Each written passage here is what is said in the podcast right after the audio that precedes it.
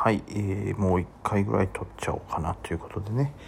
お話してます。まあ先ほどちょっと、ね、エヌエフティー についてね、えー、まあ今のところ自分が分かるなりのちょっと解説じゃないですけどしてみましたが、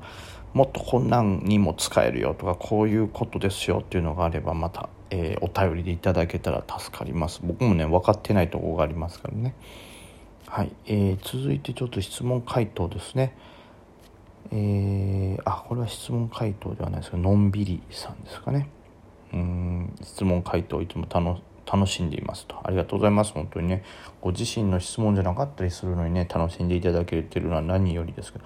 感謝の印にハートとネギよんせんほど送っておきました。ありがとう、大運万歳ということ。いやハートとネギね、まあ、どういう効果があるのかいまいち僕も分かってないですけど、まあ、よんせんことなればかなり派手なことで目立つと思うんでね、ありがたい限りです。ありがとうございます。えー、では続いて匿名さんですね、えー、おはざんすと、すいません夜に聞いちゃってますけど、おはざんすです。ラジオツイッターいつも楽しく拝見させていただいております。とんでもないです。梅木さんは先日ロングポジションを立格した後、その折り返しでショートポジションを入れる練習をしている段階だとおっしゃっていたと思いますが、それは今も実践されていらっしゃいますでしょうか。私も今同じようなことをしてしようとしているのですが、梅木さんのそれを実践されての感想などをお聞きしたいです。難しいでしょうか。また今後も使える戦略でしょうか、ということ。え株以外の質問になりますが、梅木さんが今まで一番ハマったゲームは何ですか。私はポケモン世代なので小よんくらいの時にハマった初代ポケモンですと、ね、じゃあちょっと順番にお答えしましょうね。えー、まあそのロングの後利確した後これ下がるんだったらショートいった方が値幅取れるやんというねお話ですけど、今実践してますよ。はい、もちろん成功もあったり失敗もあったりね、銘柄によってもしてるしてないはありますけど、はい、そういうこともしてますね。まあ、実際やった感覚ですけど、これも本当に地合いの読みというのも非常に大事なんですけど、特に今それが向いてるのが、今って結構ね小型急騰系の株とかがそんなに値幅出ないんですよ。バーンといっても S 高がツン張り付いてに連 S 高とかなかなかならないとか、バーンと出てバーンといって S 高タッチすらもままならなく、途中まで行って重くなって下がってくるということが多いんですよね。だからこそこう空売りに関して言うと逆に安心して入れやすいというか、これがねバーンと伸びてしまう相場の時だったらバーッと上がって打った後にさらに空売りバーンと仕掛けて、そしたらそのままそれ引っ張られて焼かれて貼り付けにされたら結局それほど儲からないですし、下手したらね空売り貼り付けられて危険な目にも遭うんで、それに関しては本当に地合いの読みが大事かなとは思いますね。はい、その小型急騰系に大量の資金が入ってガツンとこう勝ち上げられてしまうような相場の時にそれをやると多分ひどい目に遭う可能性が出てくるんで、まあ、実際にそれがひどい目に遭うから危険というよりも単純にやっぱ期待値が減っちゃうと思うんで、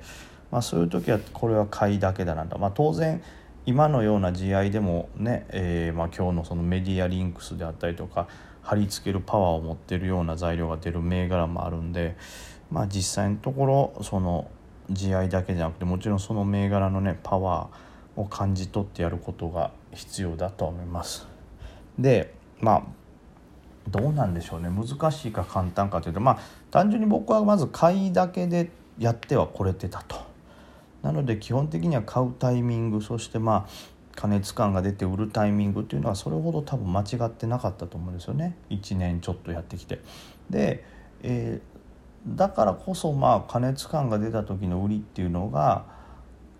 自分の中では結構まあ確率が高かったからこそ、えー、の空売りで入っても取れてるということなんで、まあね、買いが例えばうまくしっくりいってないからじゃあ空売りでっていう方法論だらかだとかなり難しいような気がしますけど、買いだけでもしっかり取れてるようであればさらに土点売りっていうのもありかと思います。ただ本当にスピードが追いつかない時があるんで、しつこくこう追いかけたりはしない方がいいかなと思いますね。基本的には買いだけでしっかり取ると。でまあ、めちゃくちゃ好きあらば空売りでも取るというぐらいの感覚の方がいいかなと。がっちり狙う、なんとか空売りでも稼ごう稼ごうとするとだんだんバランスが崩れる気がしますね。はい、えー、そしてからかなんですかゲームね、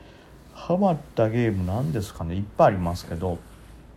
僕は何世代、僕ポケモンはね途中出てたんですけどやってないんですよね。だからまあ、えー、まあめちゃくちゃベタなところで言うとそれは当然マリオもやりましたし、えー、エフエフ とかドラクエもやりましたけど、自分の中でこの頭に強く残っててめちゃくちゃやり込んだなっていうのは頂きストリートっていうね、えー、まあサイコロを使ったボードゲームみたいなテレビゲームなんですけど、まあ、それはねなんかインサイダーが主な勝ち方なんですよ。自分である一定のエリアのお店を買って、で先にそのエリアの株を大量に仕込んどいて、で自分でそのエリアを増資することでそのエリアがどんどん物件の価値が上がっていくみたいな。そうするとその土地の地価が上がるから、その地価その土地自体の株を買うっていう考えなんで、その地価が上がったら株でも儲かるみたいな。だから最初はそのインサイダーっていう書いてるんですよ、その手法がね。だからインサイダーがそんな悪いことやともねやっぱ最初思わなかったですし、そのゲームのせいで。あとそのゲームでいうインサイダーってやっぱこの世に出てるいわゆるインサイダーともちょっと意味合いが変わるんでね、それはちょっと投資にとってはちょっとマイナスだったかもしれないですけど、ゲームとしては面白かったですね。そのゲームか、もしくはカルネージハートっていうそのロボットのねプログラムを組み込んで動かすというゲームですかね。いや難しいですよ、一番ハマったのは。あとアーマードコアとかフロントミッションとかね、あの辺りもハマりましたし、もちろんプレステになってからのねあれも、あれもね面白いかどうかは難しいけど、なんかゲーム性でハマったのがそのロードラッシュとかね、でそっからつながるグランドセフトオートとか、えー、ハマりましたかね。あとプレステもね結構やりましたけどね、その懐かしいね、ボクサーズロードなんか最初の頃めっちゃやったよな。エースコンバットとかもね、リッチレーサーとかもまあまあ一通りやったけど、まあ一番って言われたら多分ねシミュレーション系が好きなんで、はい、そのテーマパークテーマパークも面白かったな。うん、まあカルネージハートってやつとか頂きストリートはめちゃくちゃやり込みましたね。はい、ありがとうございます。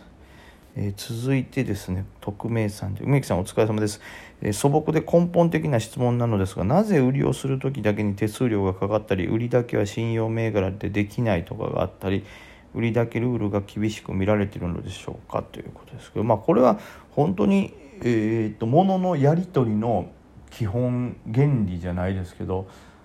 まあ、空売りってことはもちろん手元に持ってないのに先に売るってことですから、普通の、まあ、商品なんか物、世の中の物質はそうですけど、持ってるものを誰かに売る、まあ、この場合現金みたいなもんですけど、株もねそう現金で買うんですけど、例えば今持ってるものを現金に交換して後からそのあ違う違う逆か先に現金を払って物を買って、その物を後で売ってまた現金をもらうというのが一通りの流れですから、空売りの場合はもちろんもう手元に売るためのものがないわけですよね。でも売るって言ったら、これは極端に言ったらそのものが手に入らなかったら詐欺になるわけですよ、ね、この手に何にも物持ってないのに誰かから先にお金だけもらって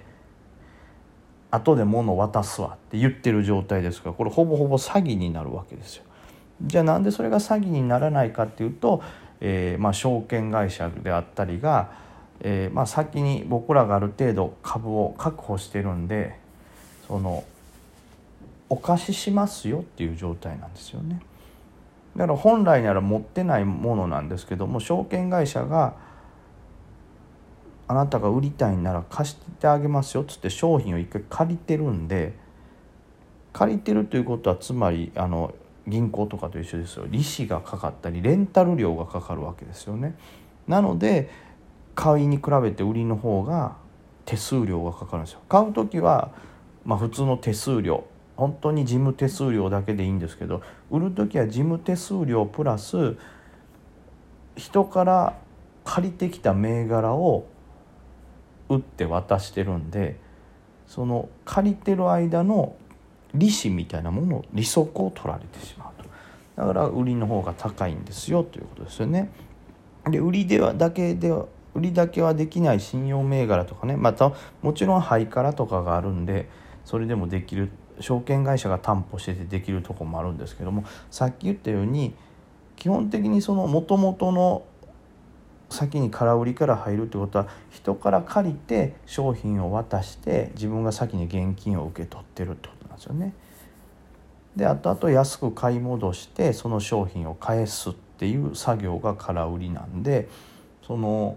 ね最初に貸してくれるっていう商品を誰からも借りれないような状態だったら、これもちろんね誰も貸さないって言ったら、その最初の売る時点での交換ができないですから、空売りができないと。なので例えばその銘柄自体がすごい何ですか枚数が少ない、出回ってる数が少ないとか、その銘柄を買ってる人で長期保有しようとしてる人が、いや俺は売りたくないね、誰かにこの株を貸したくないねんっていう人しかいなければ、その最初に借りて売るという行為をするためのその借りるということができないんで、空売りができないっていう銘柄が出てくるわけですよね。なのでこうまあその売りだから厳しいルールというんではなく、売りという原理、世の中の売買の原理的に売りを先にするというのはちょっと無理がある行為というか、誰かに借りたりしなければならないという一つ手間がかかる行為だから、まあ厳しいルールというよりも簡単にはできなくて、それをするためには別の利息というか、さらに多い手数料がかかるということですね。